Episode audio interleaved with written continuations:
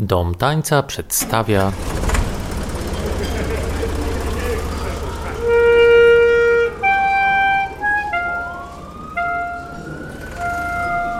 rozmówki wiejsko-miejskie.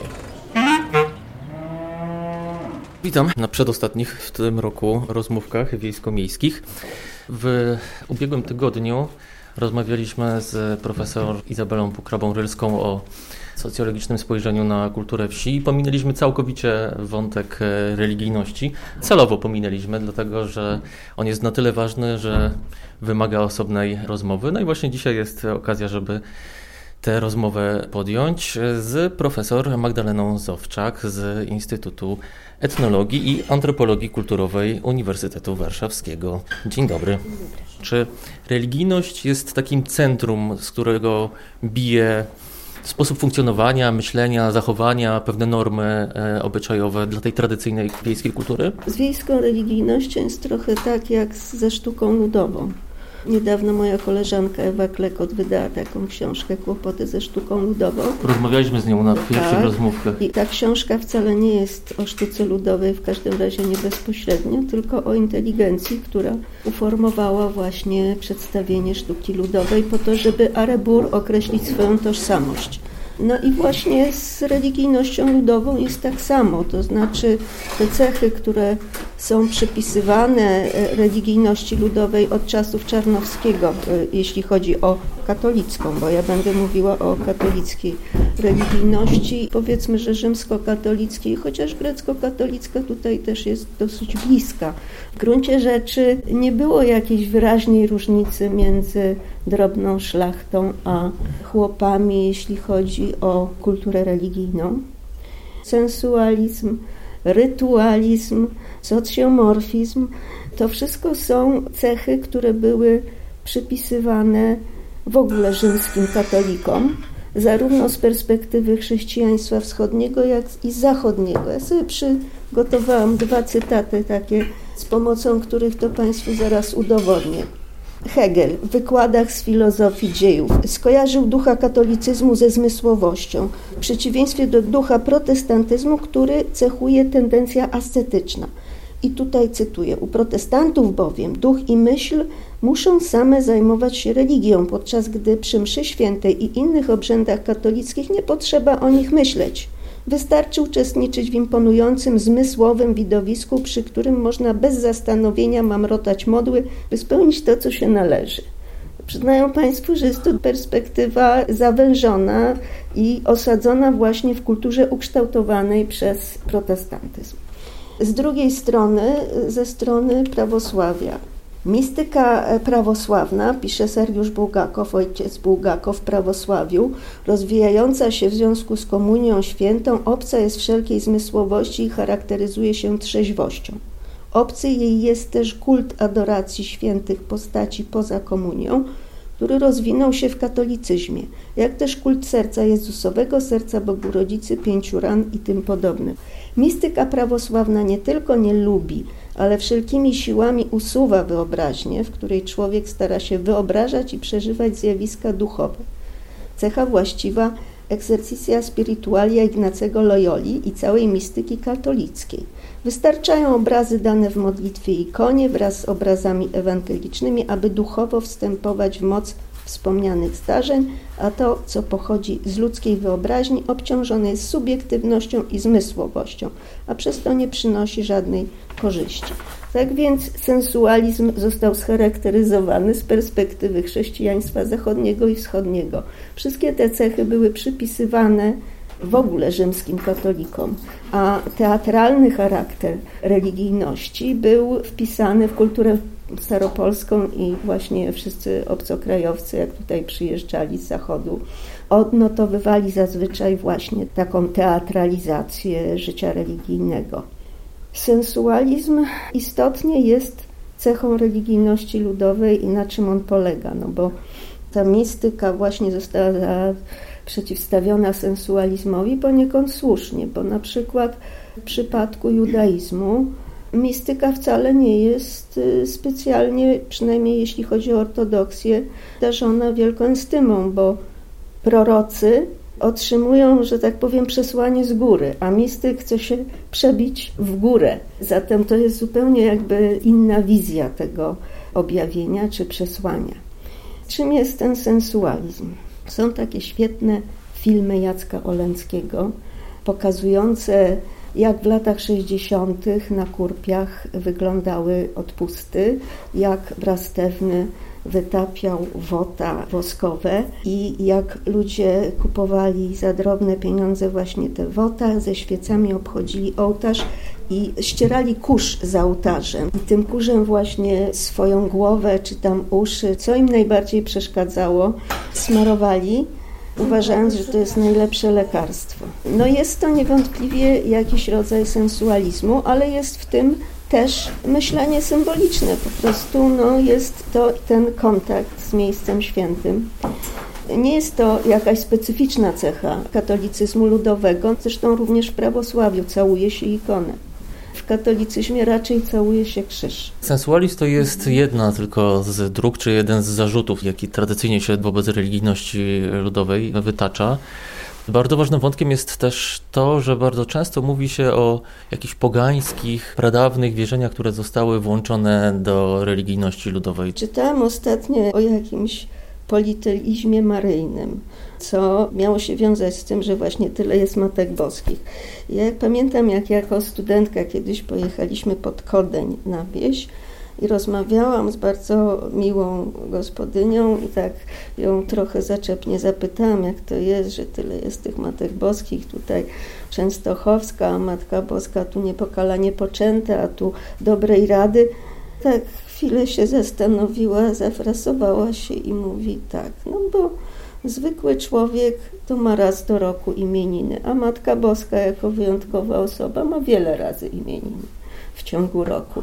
Także to nie jest tak, że to jest jakiś politeizm. To się wiązało z tym, że parafia była tą jednostką, w której upływało życie większości ludzi. Nie było mediów, nie było mobilności tak jak teraz chociaż też to nie było takie hermetyczne, jak czasami się uważa, ale jednak to życie było przede wszystkim skoncentrowane na określonym terenie. W związku z tym ponieważ też nie czytano Biblii. No mówimy tutaj o środowisku wiejskim, czyli było to środowisko, gdzie ta tradycja była przekazywana przede wszystkim bezpośrednio, nie tylko słowami, również gestami, no bo dziecko się uczyło od małego, klękało z tymi rodzicami i odmawiało pacierz. To była rzeczywiście norma.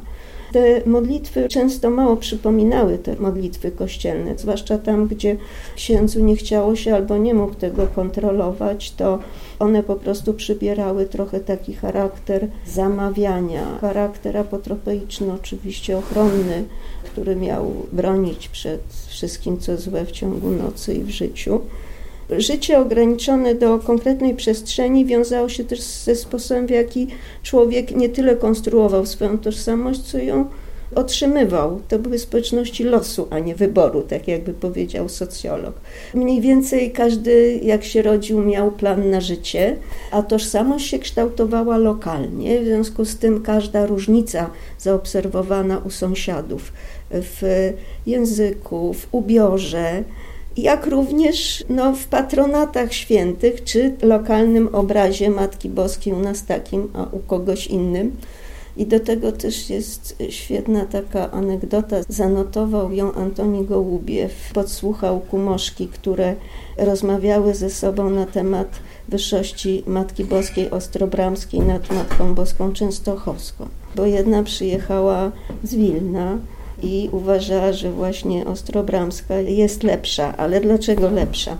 No bo można do niej pobiec i wypłakać się jak kobieta kobiecie, a u tej Częstochowskiej siedzi malutki Pan Jezus na ręku, patrzy oczkami i wszystko podsłuchuje i nie ma żadnej takiej intymności. Nie pamiętam już jaki tu był wyraz użyty, ale właśnie o to chodziło. Zresztą myśmy też słyszeli na Wileńszczyźnie potem od Polaków podobne sformułowania, jak, jak wcześniej notowano, że można się wypłakać jak kobieta kobiecie.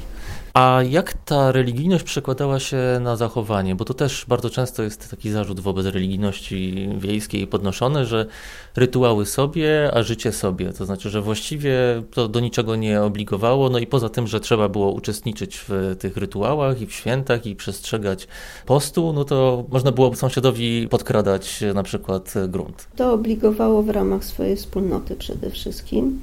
Jak wiadomo i jak też wiadomo z książki Ewy Klekot, no jest tak, że swój wizerunek tworzymy w opozycji do tego, jak postrzegamy innych. I niestety te normy moralne przede wszystkim dotyczyły tej wspólnoty w związku z tym, no bo to jest ten krąg swoich, gdzie obowiązuje pewien kodeks moralny. Przy czym, mówiąc szczerze, jak się czyta pracę klasyków takich jak Rudolf Otto, on specjalnie stworzył określenie numinozum, żeby uniknąć konotacji z racjonalizacją, z y, tym, jak racjonalizujemy określenie święty, jak również y, z aspektem etycznym bo to są sprawy drugorzędne w stosunku do doświadczenia religijnego, co nie znaczy, że one nie są ważne, ale jeżeli mówimy o religii, religijności i homo religiosus powiedzmy, to przede wszystkim jest to to bezpośrednie doświadczenie, które w przypadku Otta no on na pierwsze miejsce wysuwa to uczucie grozy, doświadczenie grozy. Czy doświadczenie grozy występowało w takiej postaci? Myślę, że nie. Myślę, że to, co było podstawowe, to raczej szacunek dla życia bliskość ziemi, szacunek dla ziemi, czasami żywiołka, czyli zwierzęta były traktowane na równi z dziećmi. No jednak y, w większości panowała bieda w tych domach. Taka zależność od ziemi wiązała się z oczywiście szacunkiem dla chleba, z poczuciem, że wszystko to jest darem Bożym i w związku z tym na przykład w każdym ziarnku pszenicy można, jak się dobrze spojrzy, zobaczyć wizerunek Jezusa czy Matki Boskiej. Wszystko to jest boskie stworzenie.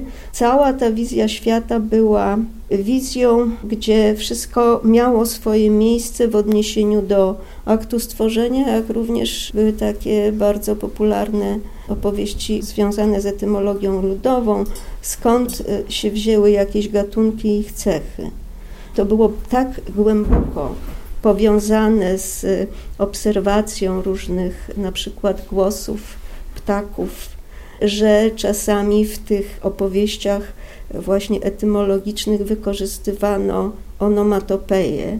Mogę jeden taki przykład zaprezentować. Myśmy to notowali na Wileńszczyźnie i to jest opowieść serii o świętym Piotrze, który w tej religijności ludowej jest postacią trickstera, jest postacią komiczną i wcale nie cieszy się wielkim szacunkiem. No więc szedł święty Piotr, było gorąco i zmęczył się, w związku z tym ukradł konia.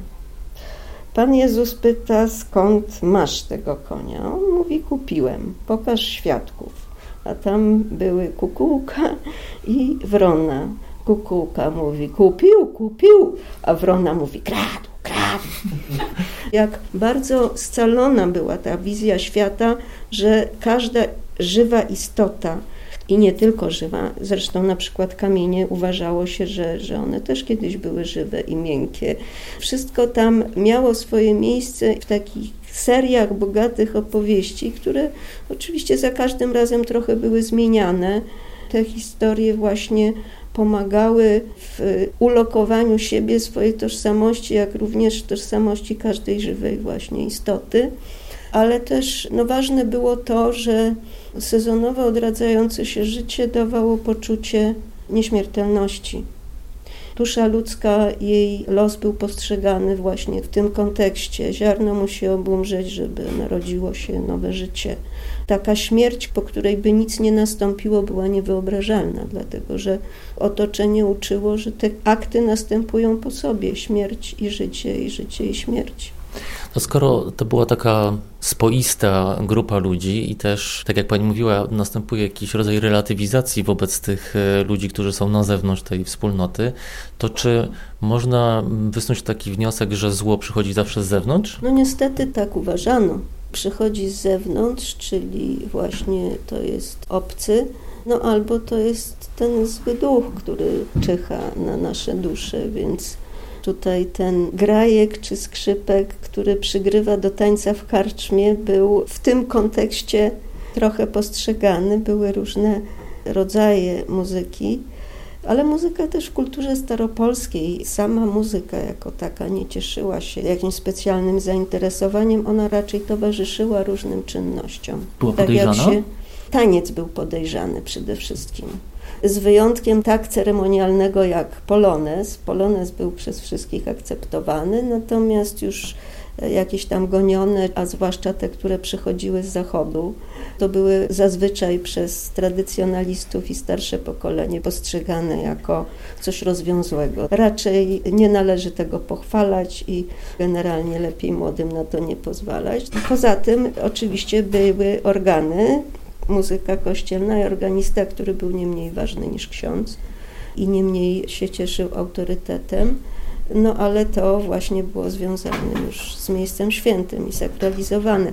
No i dziad wędrowny, który był trochę tak pół na pół, na granicy życia i śmierci, ponieważ to często byli po prostu starcy, dla których już nie było miejsca w domu, więc chodzili, żebrali ale w związku z tymi legendami o chodzeniu Pana Jezusa, Pana Boga po ziemi, bo tego nie rozdzielano dokładnie, na początku świata, kiedy właśnie niebo jeszcze od ziemi nie było oddzielone, to Bóg chodził po ziemi i sprawdzał ludzi. I gościnność w związku z tym była pewnym przykazaniem, to żeby jednak gościa nakarmić, jeżeli było co włożyć do gęby, no to to był obowiązek gospodarza i rolnika, no więc te dziady wędrowne były obie płcie zresztą dziadów i w którymś momencie oni tworzyli całe grupy i zespoły takie peregrynujące, ale oni przenosili też wiadomości właśnie o odpustach, bo chodzili od odpustu do odpustu, więc przenosili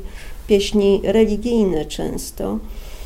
No i opowieści o zdarzeniach cudownych, a religijność właśnie ta była religijnością, która się koncentrowała wokół różnych zdarzeń cudownych. Jacek Kolęcki, w którego badaniach uczestniczyłam jako studentka, tematem naszej grupy laboratoryjnej, naszych badań były cuda, zdarzenia cudowne, badanie na wsi.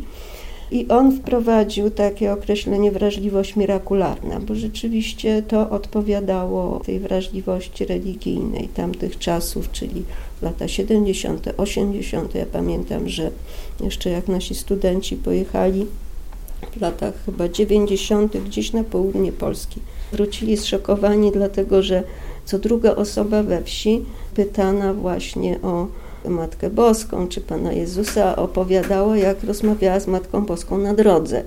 I odpowiada to w taki sposób bardzo realny, więc ta wrażliwość mirakularna rzeczywiście tak funkcjonowała. Też jest znaczący udział proroctw w tej religijności.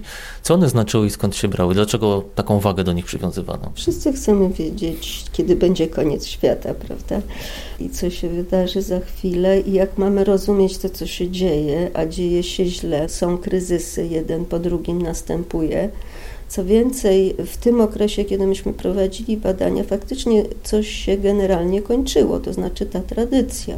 W związku z tym to też ma wpływ na takie wyobrażenia eschatologiczne, nie mówiąc o wpływie mediów, bo na Podolu Ukraińskim, gdzie byliśmy w Murafie po 2000 roku, media zajmowały się głoszeniem końca świata zgodnie z bodajże z kalendarzem Maju, Majów, coś mhm, takiego mhm. było. No więc słyszałam, jak ksiądz na kazaniu to wyszydzał, ponieważ z okolicznych sklepów zgnikły wszystkie zapałki i konserwy. Miałam takiego rozmówcę, który chodził z Biblią i pokazał mi właśnie, że tam jest zapowiedź, że taki się urodzi i będzie udawał Pana Jezusa i właśnie to już następuje i mamy do czynienia, za chwilę będzie ten koniec świata, więc trzeba się jakoś zabezpieczyć, bo może należymy właśnie do tych wybrańców, którzy przetrwają. Ale przede wszystkim bardzo rozpowszechnione były przepowiednie Sybilli, które zresztą do dzisiaj można kupić w rozmaitych sklepikach kościelnych i one są, jak wiadomo, mnogiego autorstwa i dostosowywane na bieżąco, że tak powiem, do tego, co się dzieje. Pamiętam, że tam w latach 60., jak były modne takie uczesania damskie, takie koki, które się lakierem utrwalało, to nawet w tych przepowiedniach Sybilii to się znalazło, że kobiety z głowami podobnymi do słów, czy coś takiego, albo że na końcu świata będzie człowiek z mapą na głowie i to miał być Gorbaczow. Rozpadł się właśnie Związek Radziecki. Natomiast Jan Paweł II miał być też właśnie tym ostatnim papieżem, albo przedostatnim, a ostatnim miał być ciemnoskóry, każdym razie w Czerwińsku, jak byłam na badaniach pod koniec lat 70., to tam jeden z księży już przygotowywał pokoik dla papieża, bo będzie uciekał, bo będzie koniec świata i zapewne zatrzyma się właśnie tutaj w Czerwińsku. Te przepowiednie docierały też poprzez księży, którzy często wywodzili się ze wsi i to nie było tak, że to właśnie było tylko takie stricte ludowe. Na przykład pieśń Maryjna, którą notowali etnografowie w latach 70., gdzie była mowa o tym, że Matka Boska uczestniczyła w stwarzaniu świata. I jak ją porównałam z tekstami biblijnymi, okazało się, że był to przetworzony hymn do mądrości Bożej starotestamentalny, gdzie księża po prostu podstawili pod tę mądrość Bożą Matkę Boską w opowieściach o powstaniu świata tych ludowych Matka Boska nigdzie nie występowała jako współtwórczyni, natomiast ta pieśń akurat się zakorzeniła, bo księża ją śpiewali na odpustach ludzie ją słyszeli i ją przyswoili. Wydaje mi się, że tutaj można taką linię znaleźć podobieństwa w twórczości wiejskiej i modlitw na przykład i też przepowiedni. To znaczy, że z jednej strony zbiorowe tworzenie całego spektrum, ale z drugiej strony też przejmowanie i dodawanie od siebie. To znaczy, że to żyło w ten sposób, że każdy z twórców z jednej strony przejmował to, co jest tradycyjne, a z drugiej strony coś dodawał od siebie, czyli że te modlitwy były niczym twórczość na przykład muzyczna. Tak, tak też wyglądały te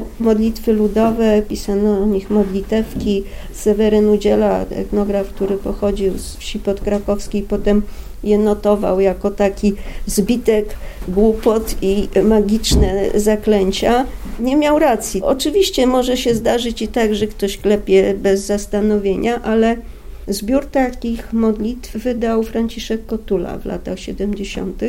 One zawierają fragmenty modlitw apokryficznych, fragmenty pieśni kościelnych, i jeszcze to wszystko trochę przekształcone w związku z tym, czy odmawia tę modlitwę stara kobieta, czy pasterz. One mają pewne cechy, tak jak to się mówi, zamawiań.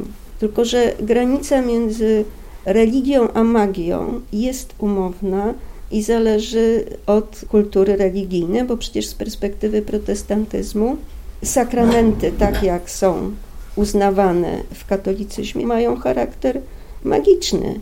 Więc ta granica między religią a magią jest pewną projekcją tego, kto to opisuje, kto to nazywa, a z drugiej strony powiedzmy, że magiczna na pewno jest instrumentalne traktowanie sakrum, ale my rzadko kiedy mamy taką możliwość, żeby znać intencje człowieka, który na dodatek no, nie jest przyzwyczajony do myślenia abstrakcyjnego, bo teologia tego wymaga i mówienie o dogmatach tego wymaga, tylko po prostu ma tę kulturę religijną niejako ucieleśnioną w sobie, więc reaguje na poziomie zmysłowym i sensualistycznym, co nie znaczy, że to jest gorszy rodzaj religii. A skąd się brała popularność diabła w ludowych opowieściach? Bardzo często dochodzi do spotkania z diabłem. Czy to jest po prostu odwrotna strona tej bliskości ze świętymi, z tym światem nadprzyrodzonym? Jesteśmy kuszeni. Niewątpliwie z każdym dzieckiem rodzą się jakieś złe popędy. Jakoś to trzeba zinterpretować i wytłumaczyć. No więc grzech pierworodny oczywiście po chrzcie przecież jak dziecko przywozili, to mówili, zabraliśmy na przykład Żydowina albo muzułmanina, przynosimy chrześcijanina. Ten diabeł często był postacią, z którą można sobie poradzić, to znaczy postacią komiczną. Ballada o pani Twardowskiej jest dosyć symptomatyczna. Zresztą w ogóle ballady i romanse są w gruncie rzeczy bardzo bliskie tej kulturze religijnej, chociaż z pewnym dystansem tworzone, ale jednak one poruszają cały szereg tych takich bardzo charakterystycznych schematów, stereotypów, które pomagały właśnie opisywać te relacje z sakrum. No. Diabeł był współtwórcą, według tych dawniejszych legend, był współtwórcą de facto świata. Często był przedstawiany jako cień Pana Boga albo brat Pana Boga w mitach słowiańskich, wprawdzie lepiej znanych z południowej Słowiańszczyzny, ale też na wschodniej Słowiańszczyźnie. Myśmy zresztą notowali takie historie o współtworzeniu świata przez Boga i diabła jeszcze w latach 70., na początku 80., na wschodzie Polski. To jeszcze chciałbym wrócić do tego skrzypka z karczmy. Dlaczego on był taką podejrzaną postacią i właśnie on bardzo często był podejrzewany o konszachty z diabłem? Ja mogę tylko się domyślać. On właśnie występuje w takiej konfiguracji, w takiej strukturze powiązanych ze sobą elementów, czyli karczma, taniec, grajek, też jeżeli jest bardzo sprawny technicznie, to jest podejrzane, bo każda doskonałość jest podejrzana.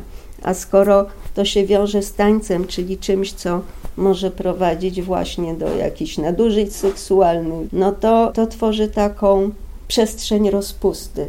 Też mam tutaj taki fragment wypowiedzi związany z wizją potopu, która jest dosyć charakterystyczna i wydaje mi się, że wskazuje na to, jak był ten grajek lokowany, chociaż tutaj bezpośrednio skrzypka nie ma. Strasznie rozbalowane byli, nie słuchali Pana Boga, tańcowali dzień i noc. Deszcz już padał dzień i noc, a oni jeszcze na drugim piętrze byli i jeszcze tańcowali. Już woda zajmuje ten pięter, a oni jeszcze tańcują. Taki obraz rozpusty, w której ten grajek występuje jako ten kusiciel właściwie, czy pośrednik między kusicielem a ludźmi. Były bardzo rozpowszechnione takie opowieści o zapadłych karczmach, dlatego że właśnie tak balowali, tak tańcowali, że nie uszanowali księdza, który przejeżdżał z wiatykiem, albo nie poszli do kościoła, tylko tańcowali w tej karczmie, wszystko się zapadło, rodzaj kary Bożej, no i w tym miejscu zwykle można o 12, jak się ucho przyłoży do ziemi, usłyszeć, jak dzwony dzwonią. Nie tylko ten strach przed nadużyciami seksualnymi, jak się pani wyraziła, ale może przeciwstawienie zabawy i pracy? To odciąga Też. od takiego tak, twardego no, życia? No tak, bo praca jest w tym właściwym stylu życia, natomiast taniec jest no jednak kojarzony z rozpustą. Niby katolicy nie tacy ascetyczni, ale jednak to występowało w takim powiązaniu symbolicznym moim zdaniem. Czy w takim razie ta wizja świata, która była wsparta na religijności, ten świat jawił się jako dobre miejsce, czy jako miejsce trudne, miejsce, gdzie wszystko jest marnością? Na pewno nie wszystko marnością, no bo Bóg stworzył dobry świat, postępując zgodnie z regułami, które jakoś tam były związane właśnie z tym życiem codziennym, ale też i świętami rytmicznie powtarzanymi. To był taki porządek, e, w którym uczestnicząc można było doznać raczej dobra tego świata niż zła. Oczywiście jak była bieda straszliwa, no to wszystko to mogło wyglądać inaczej, ale generalnie nie. Bóg stworzył dobry świat. A jakie były relacje pomiędzy religijnością a pozostałą częścią tej wiejskiej kultury? To znaczy, czy te formy religijności właśnie z tej kultury wiejskiej się brały, czy odwrotnie to z religijności one wypływały? A może to jest koło po prostu? Właściwie mogę się odwołać znowu do Ludwika Stomy. On wprawdzie był pod pewnymi względami, moim zdaniem, przesadnie trochę krytyczny. Dziwił się, że wieśniak nie potrafi sobie wyobrazić scen biblijnych właściwym im otoczeniu, czyli w pustyni. No, jak miał sobie w pustynię wyobrażać człowiek, który nie wyjechał poza parafię? Ale z drugiej strony zauważył, że orbis interior, czyli najbliższe otoczenie, parafia, to co bliskie, z jednej strony było projektowane na orbis exterior, czyli wyobrażenie o tym świecie biblijnym i sakralnym, ale z drugiej strony również odwrotnie, to znaczy następowała sakralizacja tego orbis interior. To się przenikało i Stomma pisze, że być może było to źródłem bardzo głębokiej i specyficznej religijności właśnie północnej Słowiańszczyzny. Jeżeli sobie właśnie spróbujemy wyobrazić taki mikrokosmos, gdzie o wszystkim można opowiedzieć taką historię jak o tej wronie i kukułce. I wszystko żyje powtarzalnym rytmem. No w którymś momencie pewnie może to zostać zakłócone, to jest kataklizm, jakaś radykalna zmiana tego świata. To po prostu, kiedy ksiądz głosi jakąś homilię, kiedy się czyta Ewangelię, no to niejako przenikają się te obrazy najbliższego otoczenia z tym, o czym on mówi. To też jest rodzaj sensualizmu, no ale oni, jeżeli nawet potrafili czytać, rzadko przecież się czytało, w ogóle w katolicyzmie się nie czytało Biblii, słuchało się jej w kościele, uczyło się jej z pieśni, rzadziej moim zdaniem znacznie z przedstawień plastycznych, z obrazów. Przede wszystkim też z przekazu ustnego, krótko mówiąc albo z takich specyficznych tekstów, jak jeszcze o tym nie wspominałam, listy z nieba czy sen Matki Boskiej. Ich apokryficzny charakter wiązał się przede wszystkim z tym, że na przykład w przypadku snu Matki Boskiej on dotyczy takiej sytuacji, że Matka Boska zasnęła i zobaczyła mękę swojego syna, który jest jeszcze dzieckiem. Po czym się obudziła i opowiada mu to, on na to prawdziwy twój sen był, matko, ile razy ten sen ktoś będzie powtarzał, odmawiał, nosił przy sobie. Nawet nie trzeba czytać, tylko nosił przy sobie w sensie kartki z wypisanym tym. Ja widziałam u staroobrzędowca kiedyś taki sen Matki Boskiej właśnie w wersji staroobrzędowej i on to miał faktycznie z jakąś ikonką wypisany bardzo pięknie w charakterze takiego talizmanu, więc wystarczyło to nosić przy sobie. To dawało człowiekowi ochronę. Z kolei te listy z nieba, no to rzeczywiście był apokryf i to od bodajże III wieku chyba znany i ciągle się odnawiający, mimo że Kościół z tym walczył. Tam chodziło przede wszystkim o świętowanie niedzieli i to jest tekst, gdzie Pan Jezus grozi, że jeżeli nie będą ludzie świętowali niedzieli jak należy, to ześle na nich kary takie a takie i tutaj straszne kary są opisane i to rzeczywiście przekazywane było, zwłaszcza w kontekście jakichś takich kataklizmów z ust do ust. Były też takie wierszowane wersje. To się krzyżowało z modlitwami, powiedzmy, te teksty. Modlitwy ludowe były niesłychanie heterogeniczne, konstruowane z tych różnych znanych kawałków i miały zazwyczaj do zakończenia, o którym wspominałam, że kto tę modlitwę będzie odmawiał, ten bez sakramentów nie umrze, a mój syn, powiada Matka Boska, sam po jego duszę z aniołami wyjdzie. No to była ta apokryficzna końcówka głównie i cała tajemnica tych snów.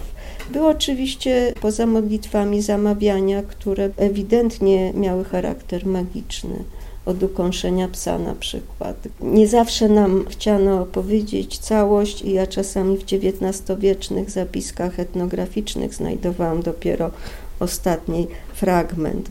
Szedł Pan Jezus przez wieś, nie ugryzł go żaden pies i mnie też nie skąsi, tak nam mówili, a dawniej to się kończyło klątwą. Jakżeś ślepy się urodził, taki ślepy bądź to była taka ambiwalencja, no ale wszystko to, jak widać, miało pewną taką formę ochronną. Znaczy w takim razie można powiedzieć, że to wszystko działało w takim kręgu kija i marchewki, to znaczy, że klątwy z jednej strony, jak pani mówi, a z drugiej strony jakieś łaski. Albo coś dobrego, albo coś złego tym, którzy nie przestrzegają pewnych rzeczy się wydarzy. To by było pewne uproszczenie, bo oczywiście zawsze było coś pomiędzy, bo na przykład z tym tworzeniem świata, to te historie etymologiczne jednak wyglądały tak, że jak Pan Bóg coś stworzył, to diabeł chciał go naśladować. Jemu to nie wychodziło, to znaczy to, co stworzył, było postrzegane jako gorszy twór. Na przykład Pan Bóg pszczołę, to diabeł osę albo muchę. O wilku było też tak. To się wiązało z tym, że drzewo olchy jest czerwone, jak się je natnie. Bierz go, mówił diabeł do wilka, a Pan Jezus powtarzał po nim i w końcu diabeł się pomylił i wyszło na to, że wilk się rzucił na niego, a wtedy diabeł uciekał na olchę, zranił go ten wilk, bo zdążył capnąć go za nogę. Od tej pory drzewo olchy jest czerwonawe. Jak Pan Bóg właśnie stworzył człowieka, to diabeł jeszcze wyrostek robaczkowy mi wsadził, tak jak mi opowiadano. To do niczego niepotrzebne, tylko człowiekowi szkodzi. Starsze historie stworzenia były też inne. Ja trafiłam w materiałach archiwalnych, w listach do Karłowicza, niejakiego do wojny Sylwestrowicza, który był szlachcicem z Kobieńszczyzny. I on w którymś momencie przestał się uważać za Polaka, stał się Litwinem, ale do Karłowicza pisał zgodnie z umową, przekazując mu słowo w słowo takie historie właśnie, które zasłyszał gdzieś tam w karczmie od leśników. Tam była historia o tym, jak Pan Bóg stworzył człowieka, Pan Bóg odchodzi, człowiek nie jest jeszcze całkiem gotowy, ale już jest stworzony. I wtedy diabeł przychodzi i robi jakąś psotę.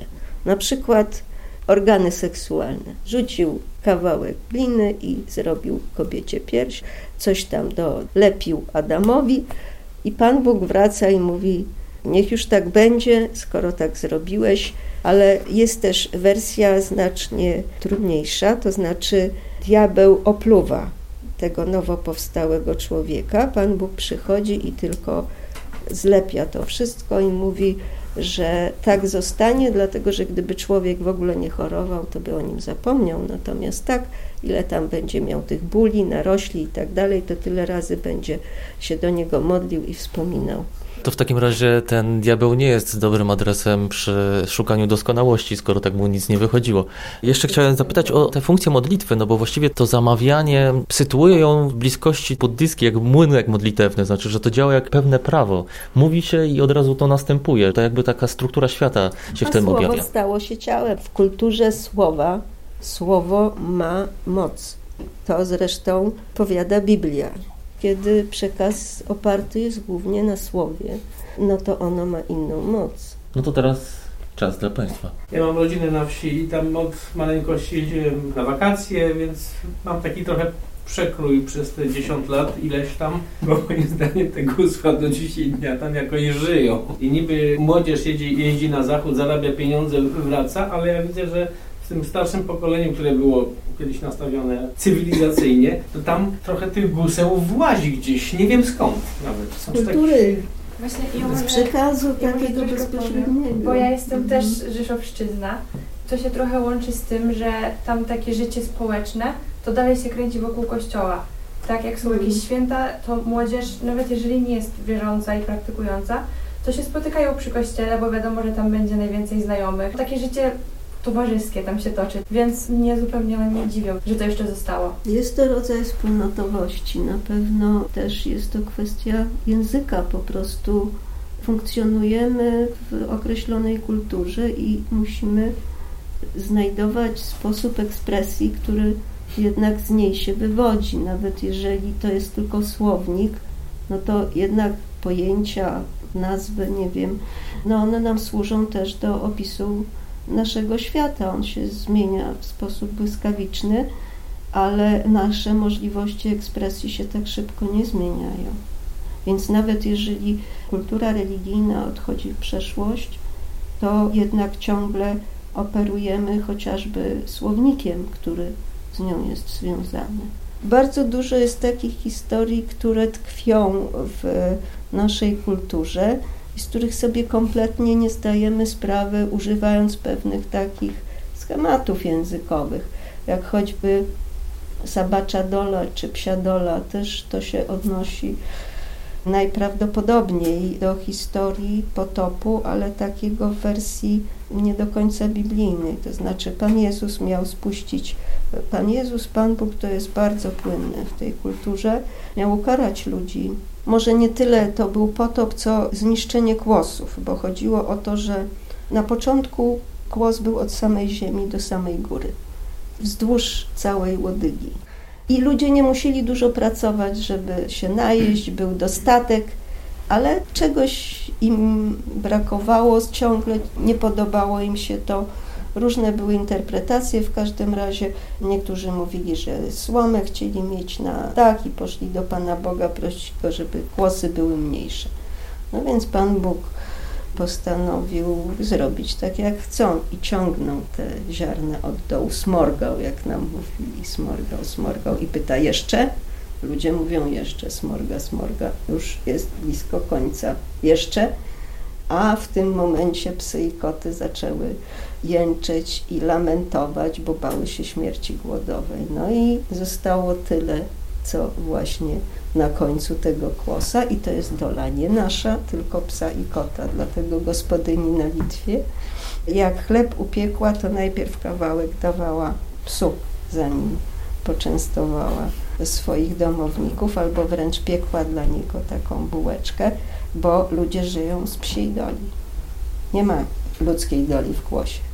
Polska była jedynym krajem demoludów, gdzie nie wszystkie gospodarstwa przecież zostały znacjonalizowane. Były właśnie e, szczególnie na, na wschodzie Polski były te gospodarstwa małe, tradycyjne, gdzie przekaz szedł z pokolenia na pokolenie i ta tradycja nie została jakoś przerwana, bo prymas Wyszyński, którego teraz wszyscy krytykują za to, że podtrzymywał religijność ludową, właśnie ten typ religijności, on wiedział, co robi, dlatego że w tym właśnie była siła. Ja obserwowałam w końcówce lat 70.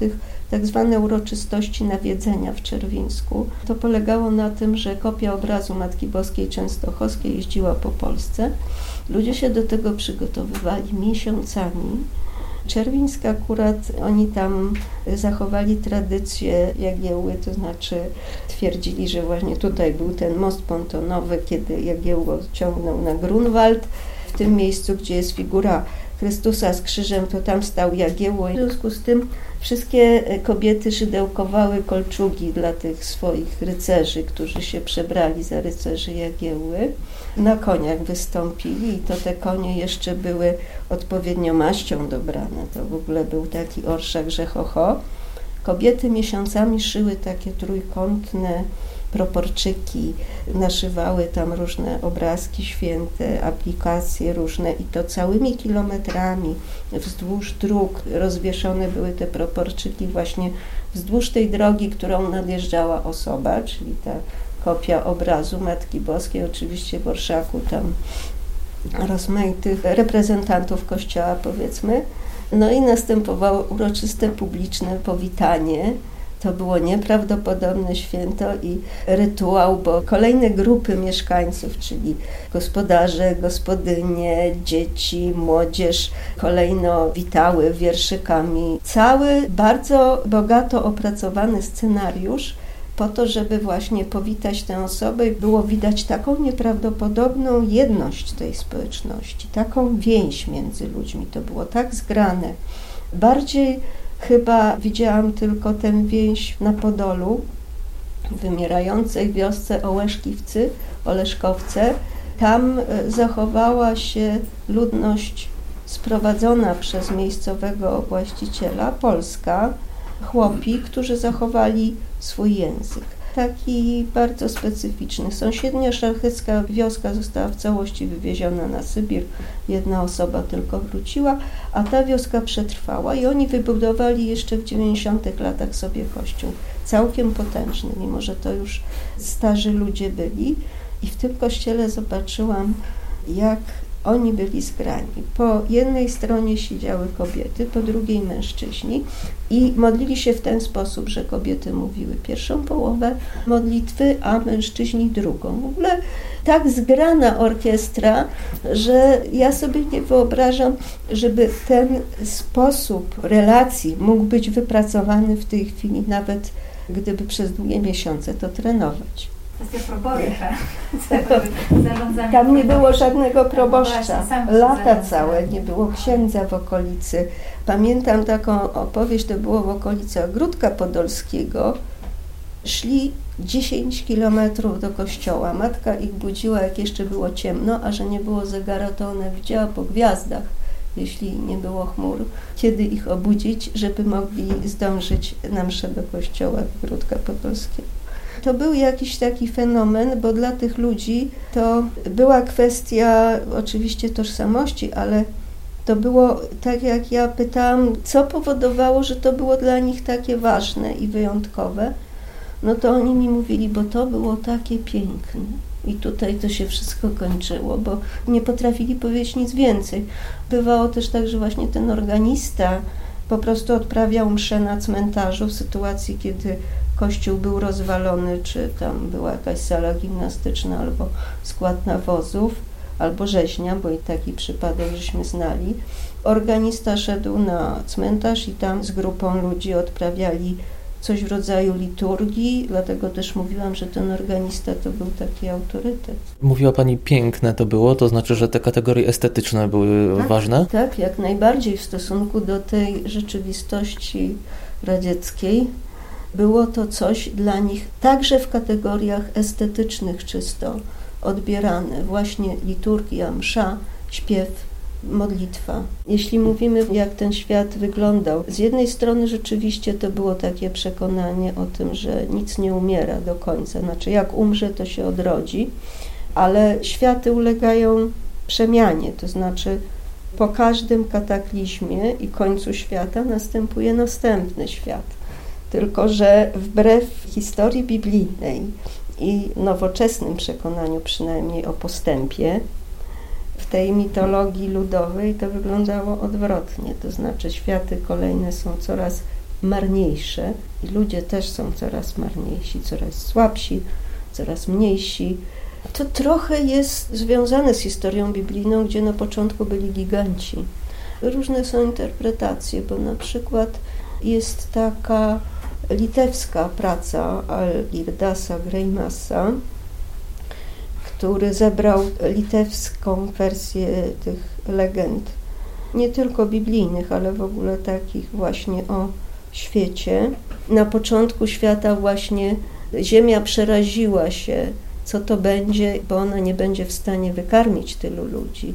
W wersji żydowskiej, legenda żydowska mówi o tym, że wtedy Pan Bóg uspokoił ziemię, powiedział jej, że On weźmie na siebie ludzki sen, kiedy ludzie odpoczywają, a ziemia będzie ich karmić w ciągu dnia.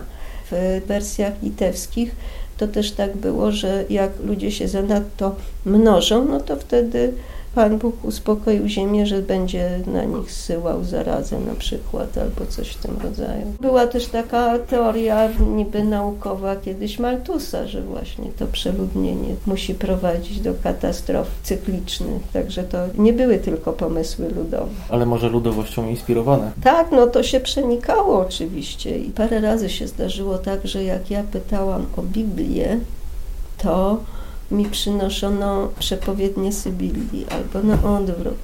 Było też takie wyobrażenie księgi. Księgi, która jest napisana białymi literami na czarnym tle. I tam jest wszystko, cała mądrość, która mówi o tym, co było, jest i będzie, tylko nie każdy może ją czytać, bo jak czytają głupek, to natychmiast się spełnia to, co wyczyta, i to prowadzi do jakichś koszmarnych zupełnie sytuacji, więc to tylko wybrane osoby właśnie miały dostęp do tej księgi, ale w tę księgę wierzono. Czy możliwe byłoby to, o czym Pani mówiła, taka jedność i wspólnotowość teraz? w obrębie powiedzmy, że jakiejś parafii? Obawiam się, że jest to o wiele trudniejsze i to wynika z takich globalnych procesów. W połowie XX wieku zaczęło się rozdrabnianie rozmaitych nauk i dyskursów. I to jest teraz tak jak w kulturze, to znaczy nie mamy żadnego meta poziomu, z którego byśmy mogli ocenić, czy to, co wybieramy z wielu różnych możliwości jest słuszne, czy nie. To jest nasza odpowiedzialność. To jest społeczeństwo wyboru, jak to Antony Giddens, socjolog, opisywał, które zastąpiło społeczeństwo losu. Znaczy, my jesteśmy, każdy z nas jest osobiście odpowiedzialny za konstruowanie naszej podmiotowości.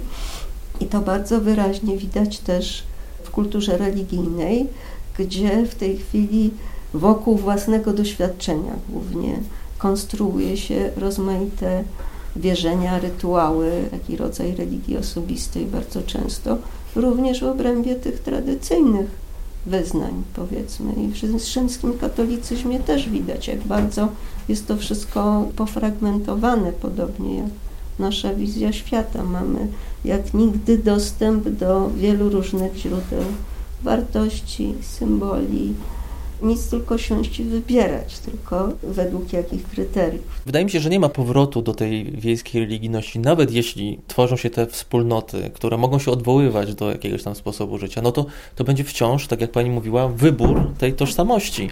I nie będzie to kultura losu, tylko to będzie kultura wyboru. Nie ma możliwości, żeby do tej wiejskiej religijności wrócić. Można ją rekonstruować. Przecież mamy rozmaite rekonstrukcje. W sytuacji braku tego rodzaju doświadczeń można je niejako stymulować, dlatego że rekonstrukcja bywa czymś więcej niż tylko udawaniem czy odgrywaniem, bo to jest też rodzaj na pewne ucieleśnienie, powiedzmy pewne doświadczenie. Ono jest inne, ono jest takie post, bym powiedziała, ale to nie jest tylko udawanie. To jest rodzaj też autokreacji. Sztuka i teatr niewątpliwie proponują jakieś ścieżki, no, poszukiwania przynajmniej. Jesteśmy w czasie takim trudnym do określenia, w czasie jakimś przejścia, oczekiwania. Bardzo dziękujemy. Ja dziękuję. Bardzo mi było miło.